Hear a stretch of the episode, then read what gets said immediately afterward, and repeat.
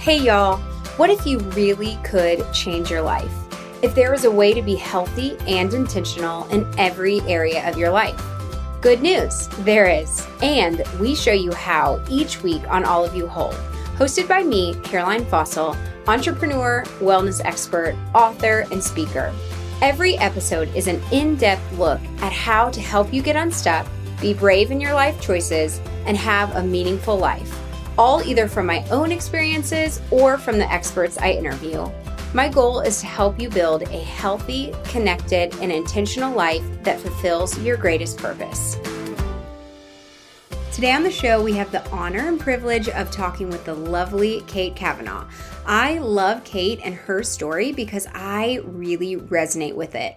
We both were vegetarians at an early age because of how we felt about animals and the treatment of animals and environmental concerns. And it's really cool to see how both of us have really morphed into this ancestral living instead of vegetarianism. And so we're going to talk about our connection to animals and to the land and how soil health can truly affect the nutritional density of the food that we eat. Kate has always cared about animals and the land, whether it was when she opened Western Daughters Butcher Shoppe in 2013 or when three years ago she and her husband bought a farm in upstate New York and now they are the farmers. And it's so fun to hear this whole story and how it played out. I think you're going to love this show. And we have so many links in the show notes, so be sure to check those out to learn more about Kate and what she's doing. Without further ado, let's chat with Kate. Welcome to the show, Kate. I am so thrilled to be chatting with you today. Caroline, it's such a pleasure to be here. Yay. First, for listeners who don't know you yet, can you just tell us a little bit about yourself and who you are? Yeah, absolutely. So, my name is Kate Kavanaugh, and I am the host of the Mind, Body, and Soil podcast. I've also been a butcher for the last 14 years and worked in regenerative agriculture, though we didn't always call it that. Yeah. the last 14 years as well. I'm also a nutrition therapist and a farmer. I have my own small farm where I raise and process all of the meat that I eat inside of the year. Yay. I know. I can't wait to talk about all of those things. One thing going back a long time ago in your story, one thing that you and I share, and I found that this happens a lot with people in this space, is that we were both vegetarians at an early age. I became a vegetarian in third grade. So I think it was like two years, and you did too. So what led you to that conclusion when you were so young?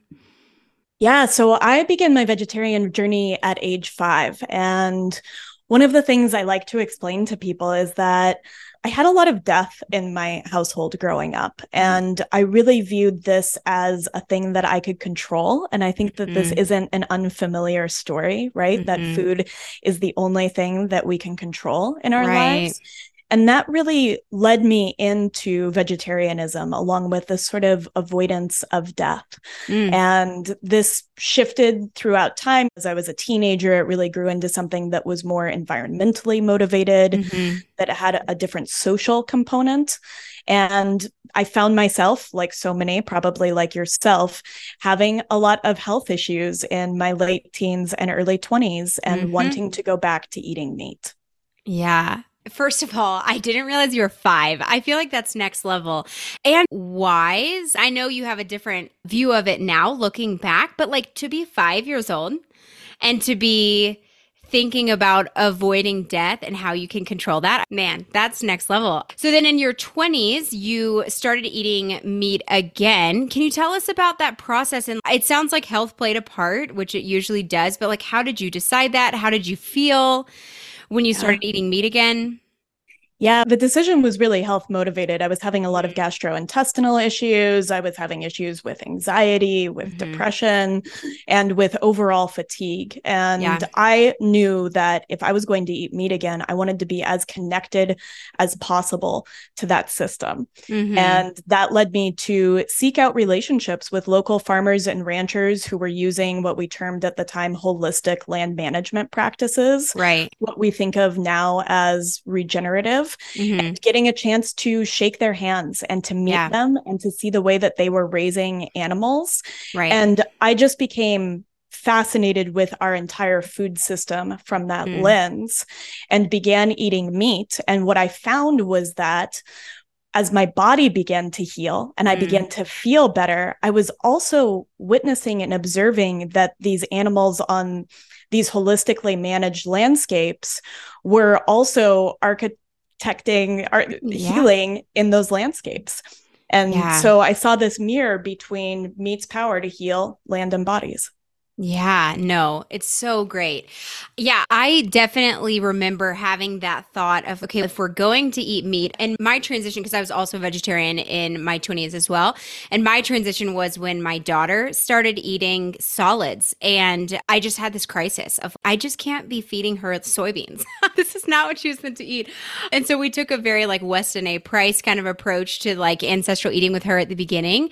But I remember too feeling that we can't just go from being vegetarian. I feel like it's impossible to go from being vegetarian to just like Tyson chicken tenderloins that are frozen. Do you know what I mean? Like it's just absolutely you just can't do it. Like you have to you have such an awareness of the cost of eating meat. And yeah, we had a, such a desire. I told my husband, like, if we're eating meat, it has to be like the best of the best, which back in 2013, which is like around the same time as you, like, it was hard to find and it was hard to understand unless you are going direct to farmer. It was really hard to find the highest quality meat available.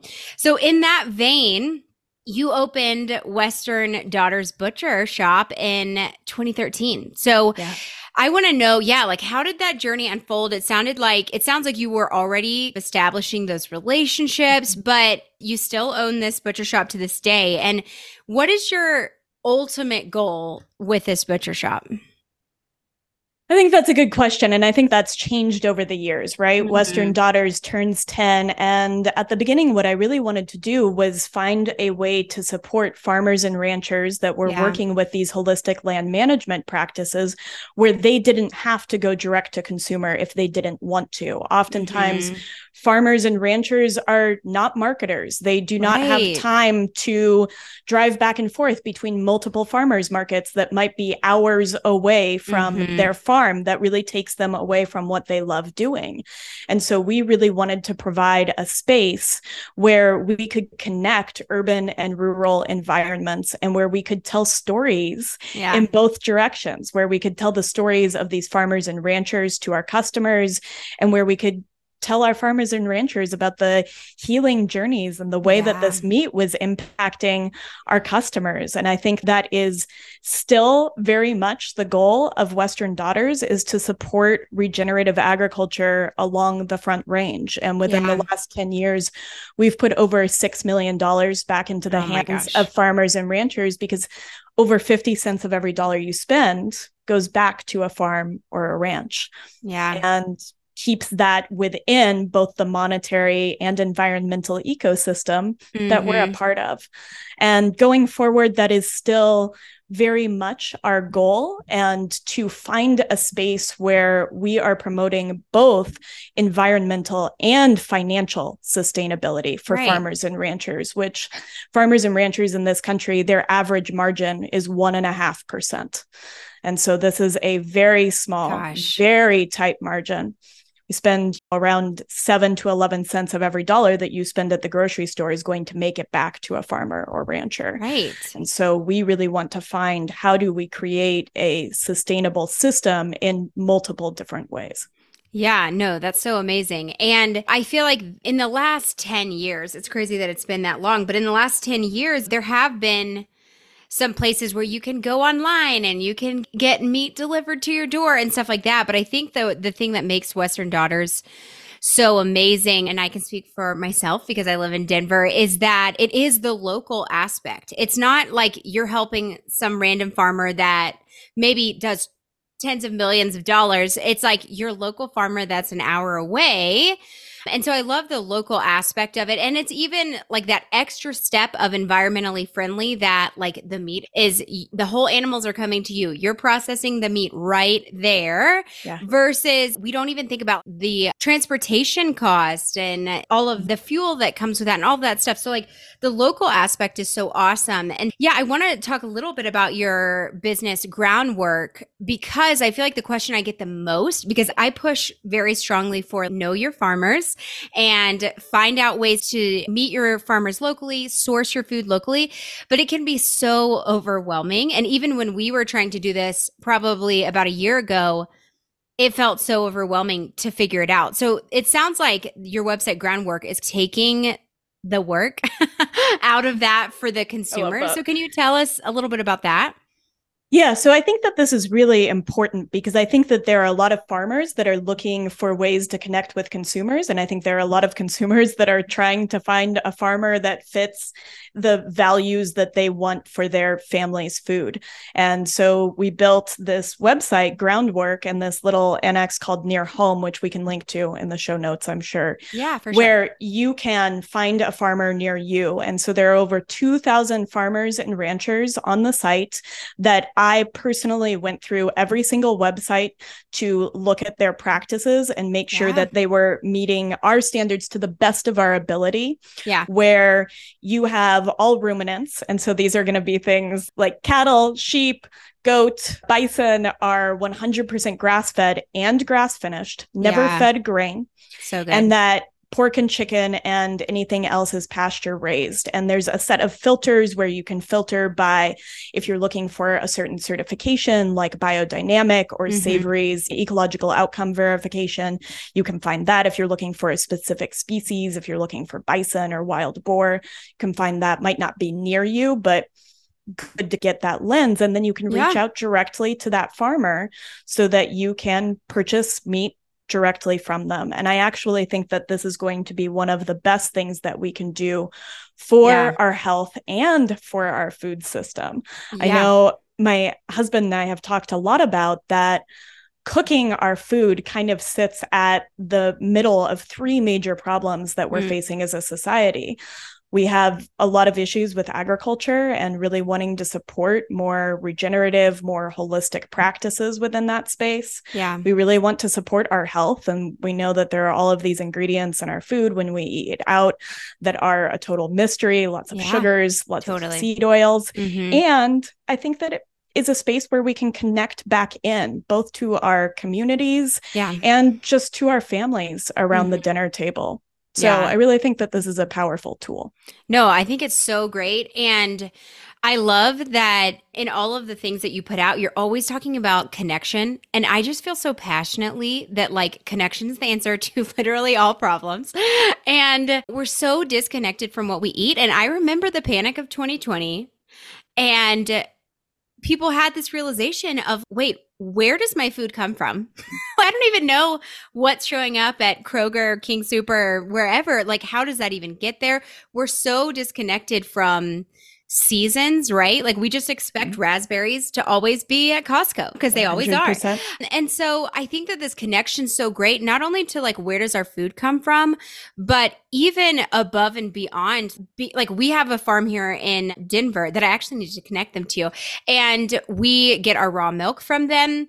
And we also get half cow from them. And we could, I took the kids and we met the cows, right? And so even just, having that understanding so that your child's not at school, someone asks them, where does a hamburger come from? And they say McDonald's. And then you say, no, not McDonald's. They say, oh, the grocery. You say, no, no, not the grocery. They're like, I don't know. Like yeah. having an understanding of the whole life cycle too of an animal. Yeah, I think it's so great. And I think that's where true like food stability will come from too. I agree. We have a very disembodied view of where our food comes from and yeah. this sort of sterile view. We go mm-hmm. into the grocery mm-hmm. store and there are these little hermetically sealed packages of pork chops and it makes right. it feel as if this came from a pork chop tree somewhere. Right, for sure. And I think it, one of the things that I think a lot about is that we have been connected to our food very intimately for most of human history. Oh, for sure. You know, two to 300,000 years of modern Homo sapien.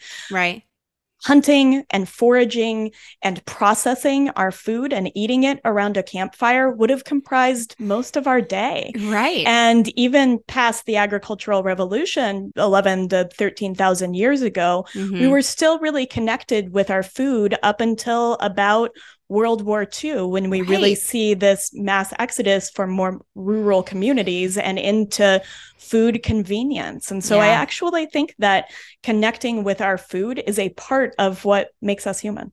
No, I couldn't agree anymore. And it's interesting being in an urban environment myself, like trying to figure out how can we bring that in a little bit. And so it does look like knowing our farmers. It looks like going to the farm, even if we don't have one ourselves yet.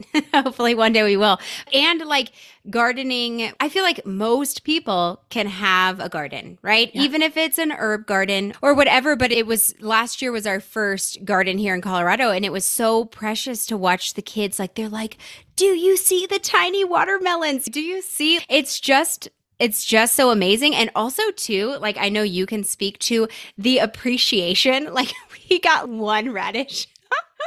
and we sliced it up real small and we put it on our salad. And I mean, a radish has never tasted so good. Like, we just had this appreciation for, like, we made this. Whereas Absolutely. if I got a bunch of radishes from Whole Foods, I wouldn't feel that excited about it. But I really do think it is that connection. And I think everything's alive, everything has energy. Like the energy exchange, if you will, between I made this food and now I'm appreciating it and I'm eating it. It's just, yeah, you can't beat it.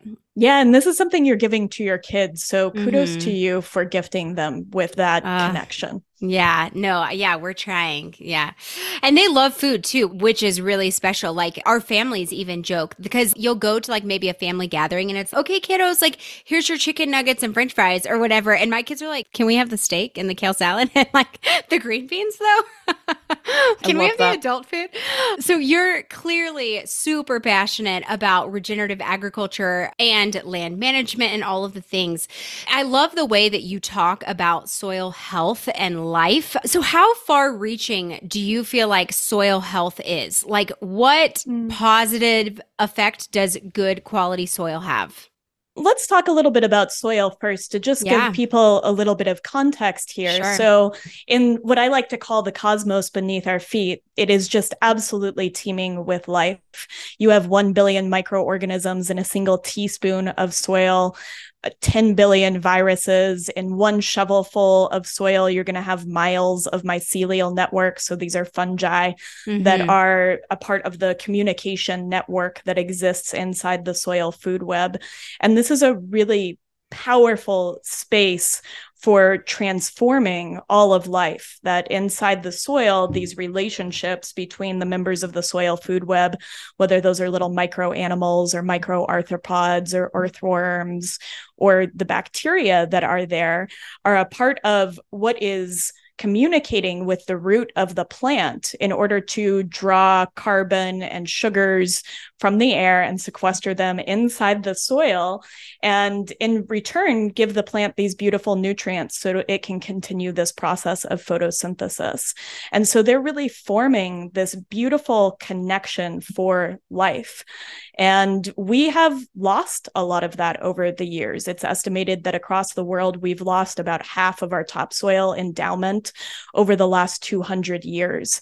And so that represents about 2 billion tons of topsoil each year just here in the United States that is lost. And I think I was talking to Robby Sansom, who's the CEO of Force of Nature, and he has this statistic where, you know, uh, to envision that a truck carries about one ton to two tons of soil and it yeah. would wrap around the earth. It's something like thousands and thousands of times. Uh, gosh. So we're losing a lot of this life. And with that, we're losing the ability for plants to have this nutrient flow right. where they're bringing nutrients into the plant tissues that we then eat or that mm-hmm. animals that we then eat. Yeah. And we're seeing this rapid decline in the nutrient density of our foods. And right. so estimates put a lot of different vegetables at around 50% or more less nutrient dense than they were 50 years ago. Right. That put meat at 20% less nutrient dense. And so we are inextricably intertwined with this soil food web in a lot of ways. And I think we can see mirrors between humans and this beautiful network beneath our feet. We can mm-hmm. see mirrors in the loss of soil biodiversity yeah. and the loss of biodiversity in the human microbiome. For sure. We can see a mirror in fertility, right? The soil food web is going to confer a lot of fertility, like that is fertility yeah. and fecundity. Mm-hmm. And to have that loss, we're seeing that mirrored in the way that sperm counts yeah. have dropped almost 50% so in nuts. the last 50 years. Testosterone has dropped. Mm-hmm. There is a massive increase in women that are struggling to conceive. And we are connected to and part of this web of life. And mm-hmm. it's important to think about what it means to nourish that and what it means to nourish ourselves. Yeah, it's crazy because I feel like when I was vegetarian in my 20s, it was like, oh, but how was that animal treated? Like that was the question. And now in this like ancestral regenerative space, it's not just what are we eating? It's what are we eating? what, yeah, what, yeah. what are the bison eating? And what are those plants eating in the soil? And so it's four steps more than it seems like it should be. But it's so cool to see how the regenerative process of all the things that soil needs to nourish things are in the poop of the animals that are grazing that land and then their feet put it into the soil. And when you're not taking the topsoil off and you're not tilling and all of these things, like the way that it naturally would work is how it works best. Like, what a concept.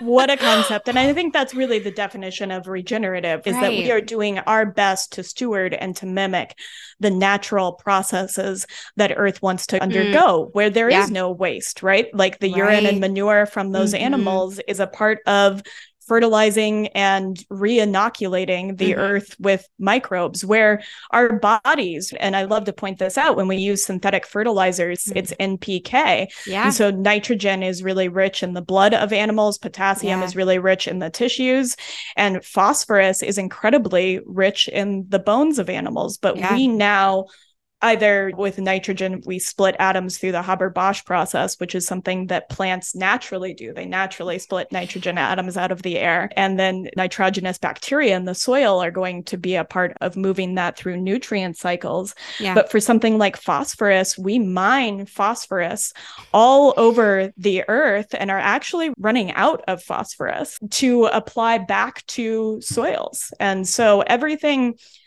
that we do is this process of extraction and this right. process of importing fertility. Yeah. Whereas when we can try to get back in that mimicry, we are working within the context that nature has so beautifully provided us. Yeah, 100%. So, up until this point, I only know of small ish farms that have regenerative practices. It's not like mega huge agriculture that's doing this. So, do you feel like there's a way to like scale regenerative agriculture, or is that also just like the wrong question? Like, no, we can't do that. What do you think? Like, how do we make this all farms? I think this is a question we have to ask. And I think that it's something that we don't really know the answer to mm. unless we start trying. Yeah. And what I am seeing in this space is a resistance to trying because we're mm. not sure exactly how it will work.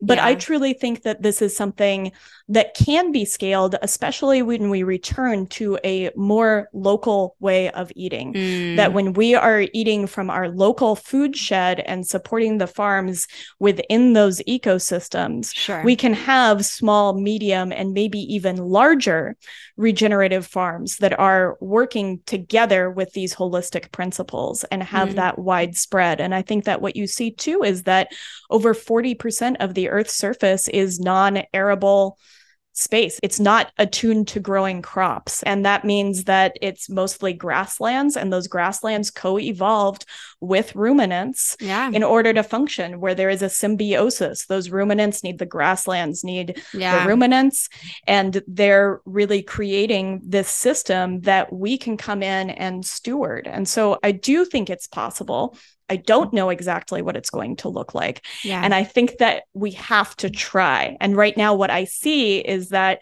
in the larger system within corporate or commodified agriculture mm-hmm. is this idea that we're just going to skip the step where we try to yeah. get back in the cycles of nature and go directly to producing meat in a lab. No. And yeah.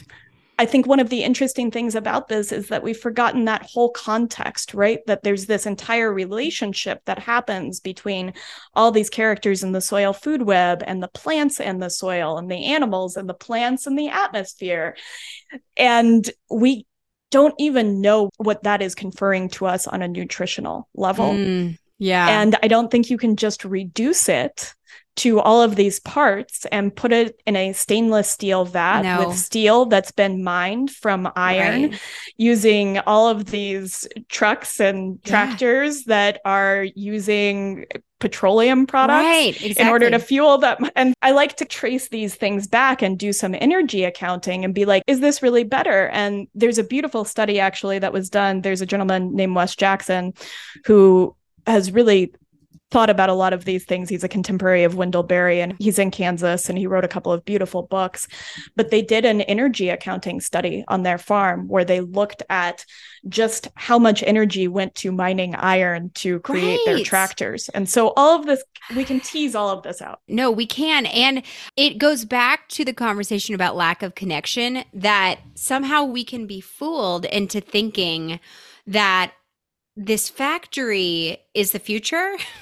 and this factory is health.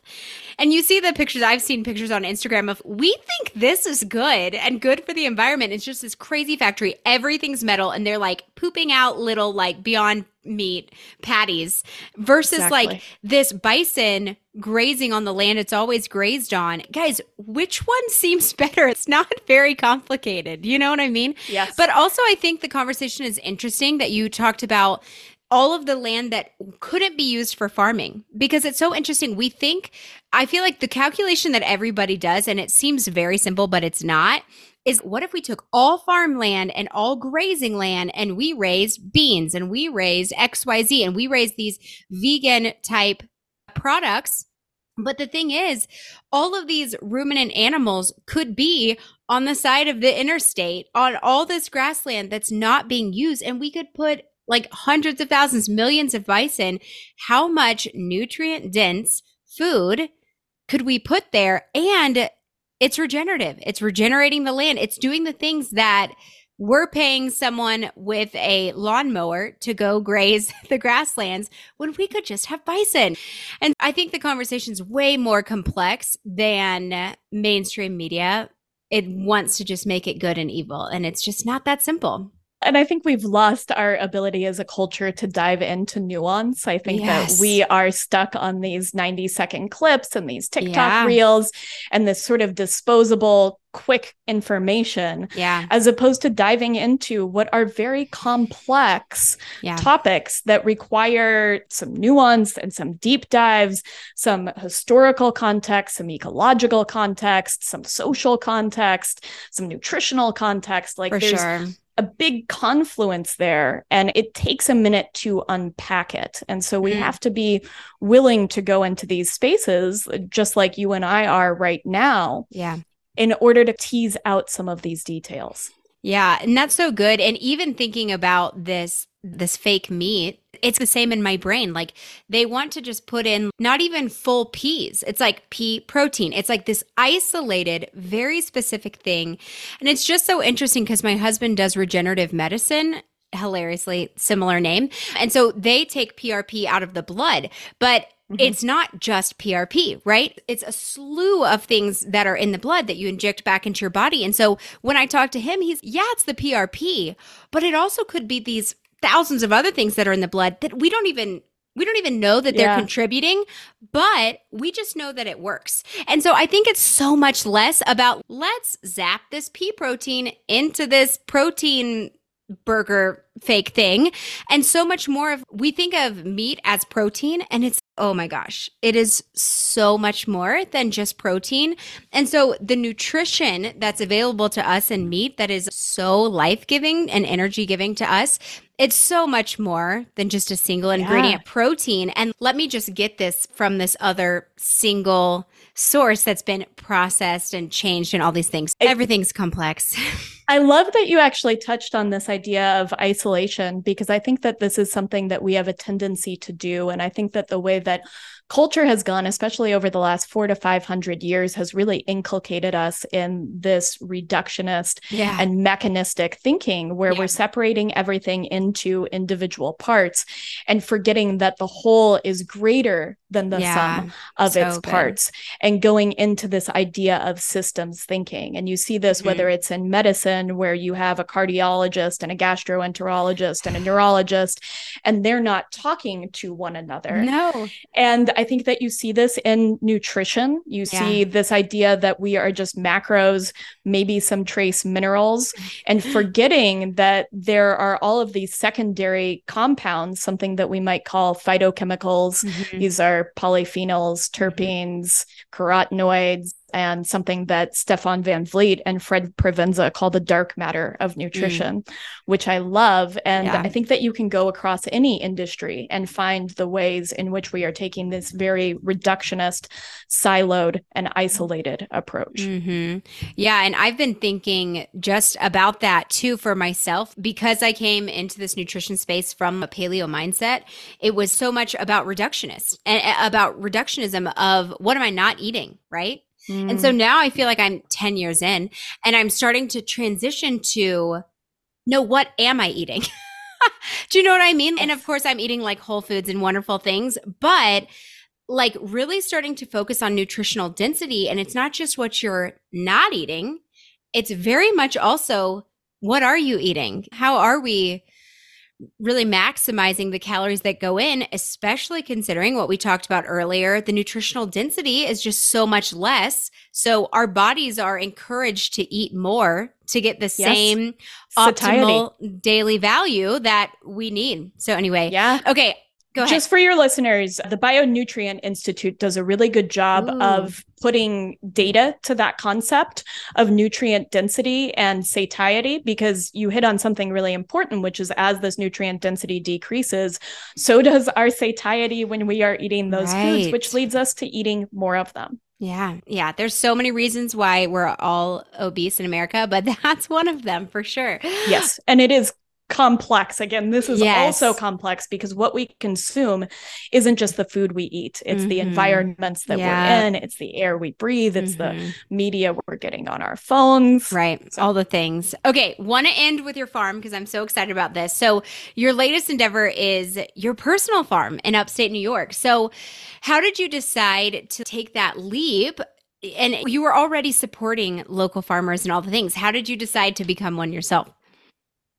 I think this was always my goal. I have wanted yeah. to live rurally since I was a little kid. I've always found modernity to be loud and noisy. And yeah. I don't mean in a decibel level way. I mean that I find it a little overwhelming. Yeah. And I wanted to leave the city and seek a deeper connection mm-hmm. with my food, with my environment, and a better understanding of everything that contained.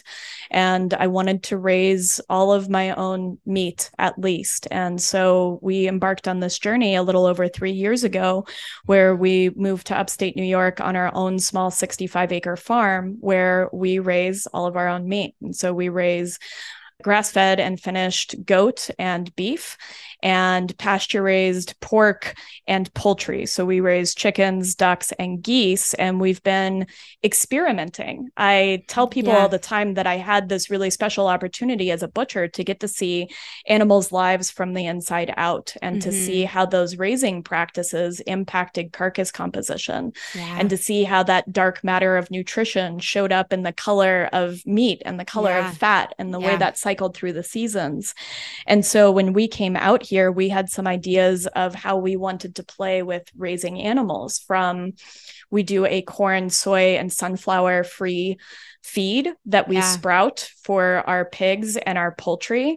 And so, a couple of different things. It's going to be much fewer omega 6s or linoleic right. acid, polyunsaturated mm-hmm. fatty acids, the PUFAs that we yeah. hear about yep. that have increased so astronomically in our diet from something right. that was once one to one or one to two to about one to 16 to yeah. 23, depending on Who where you are looking. yeah. Yeah. And a part of this is the corn, soy, and sunflower in feed. And so we do this low PUFA feed that we sprout. Sprouting, if anybody yeah. has ever sprouted nuts at home or eaten yep. sourdough bread, part of that is getting rid of anti nutrients, mm-hmm. things like lectins and phytates that are going to bind to some of these trace mineral compounds yep. like zinc inside of our guts and keep them from getting into our system.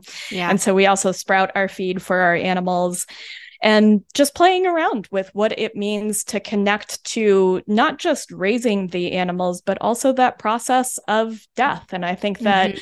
as meat eaters and as humans here on earth, that is a really important part of our system. And just mm-hmm. like the ways that we farm have been obfuscated and hidden from us that we don't see. I think death has had a similar trajectory. And so it's been a real honor and something that is complex and mm-hmm. nuanced to connect back to this idea that in the fall when we harvest the majority of our animals that is connecting in with death which is a really important part of the cycle of life as we've talked about throughout this podcast. Yeah no absolutely. That's such a dream and such a goal. That's so awesome. Do you make enough meat only for you and your husband or are you like locally selling it to other people or how's that work yeah, so we're selling a little bit of our pork. It is mostly for us. We sell pork and we sell eggs, but we don't sell goat or beef at this time. yeah. time. Cool. That's so awesome. Thank you so much for being here today. I want to know where's the best place for people to connect with you further? Yeah, so the best place to connect with me is going to be on Instagram. It's at Kate underscore Kavanaugh, K A T E K A V A N A U G H. And really, where I am present the most is on my podcast, Mind, yes. Body, and Soil, where I say we explore the threads of what it means to be humans woven into this earth.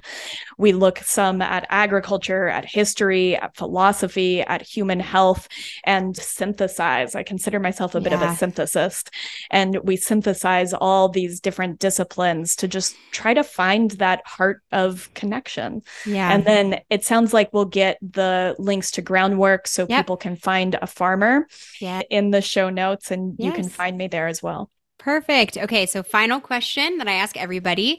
So, when you're at the end of your life and you're looking back, what does a successful life look like to you? Mm. I think, in the spirit of this conversation, a successful life for me will be one that has been in search of connection and curiosity yeah. in a way that is no holds bar mm-hmm. to really seek for that deeper relationship with all things and to follow my curiosity. I love it. Thanks so much for being here. Yeah, it was a pleasure. Thank you so much, Caroline. Thank you, Kate, for such an insightful and interesting conversation today. Listeners, you can find Kate in so many places. You can find her at Kate underscore Kavanaugh on Instagram. Be sure to check out her Groundwork Collective to find farmers and ranchers near you. That is groundworkcollective.com. She also mentioned the Bionutrient Institute, which is a super cool concept to help us understand how to eat the most nutritionally dense food we can. That's at the bionutrientinstitute.org. All of these links and more are in the show notes, so be sure to check those out. And I will see you next week.